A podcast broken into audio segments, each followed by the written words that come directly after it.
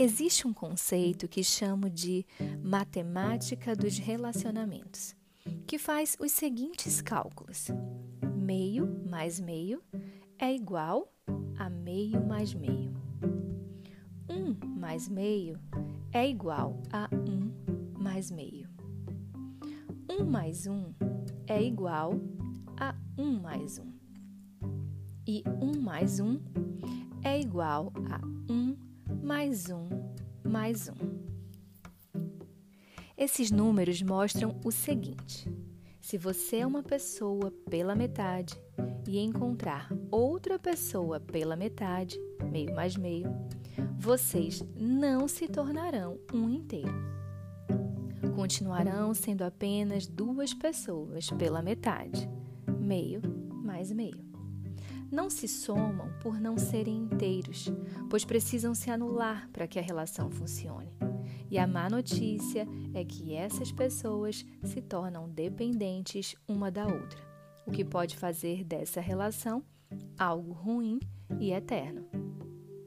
Na segunda linha do quadro, temos uma pessoa inteira e uma que se anula, um mais meio. Essa relação não se sustenta, pois a pessoa inteira não se satisfaz em conviver com uma pessoa que se anula, e essa, por sua vez, também não se satisfaz, pois não tem um complementar.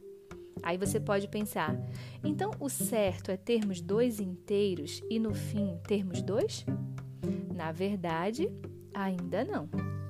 Se você somar um mais um e no fim tiver apenas dois, ainda faltará a vida em comum, Nesse caso, nenhuma das pessoas abriu mão de si mesma. Ninguém se misturou, nem criou a dinâmica daquele relacionamento. Na prática, esse é um relacionamento bem vazio, de apenas gastar tempo juntos e não se deixar alterar e melhorar pelo outro. O que faz o relacionamento ser interessante na sua vida é quando um mais um pode ser igual a três. Isso mesmo. Essa soma torna-se possível quando o resultado desse relacionamento é você inteiro, a outra pessoa inteira e a cultura do relacionamento que vocês criaram. Ela é uma coisa separada e com vida própria que não desgasta a sua individualidade nem a da outra pessoa. Por que estou explicando isso? Porque muitas vezes você começou a dar murro em ponta de faca por causa de uma simbiose ou seja, uma relação do tipo meio mais meio. As pessoas importantes da sua vida amam você assim como você as ama, mas muitas vezes são dependentes. Infelizmente, vocês dois vão querer completar suas carências um com a presença do outro. Isso pode significar abrir mão do chamado da sua alma. Você precisa enxergar se não está se fundindo com quem se relaciona, esquecendo de si mesmo, entrando na dinâmica de uma relação e abandonando a sua vida.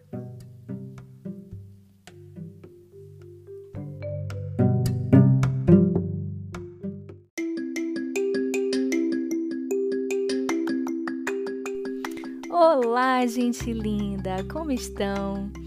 Acabei de ler para vocês um trechinho das páginas 111 e 113 do livro Pare de Dar Murro em Ponta de Faca, de Roberto Chiniachique.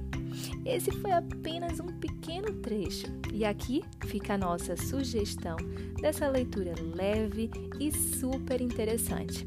Eu espero que vocês gostem. Um beijo grande e até o próximo podcast Minuto Gentil.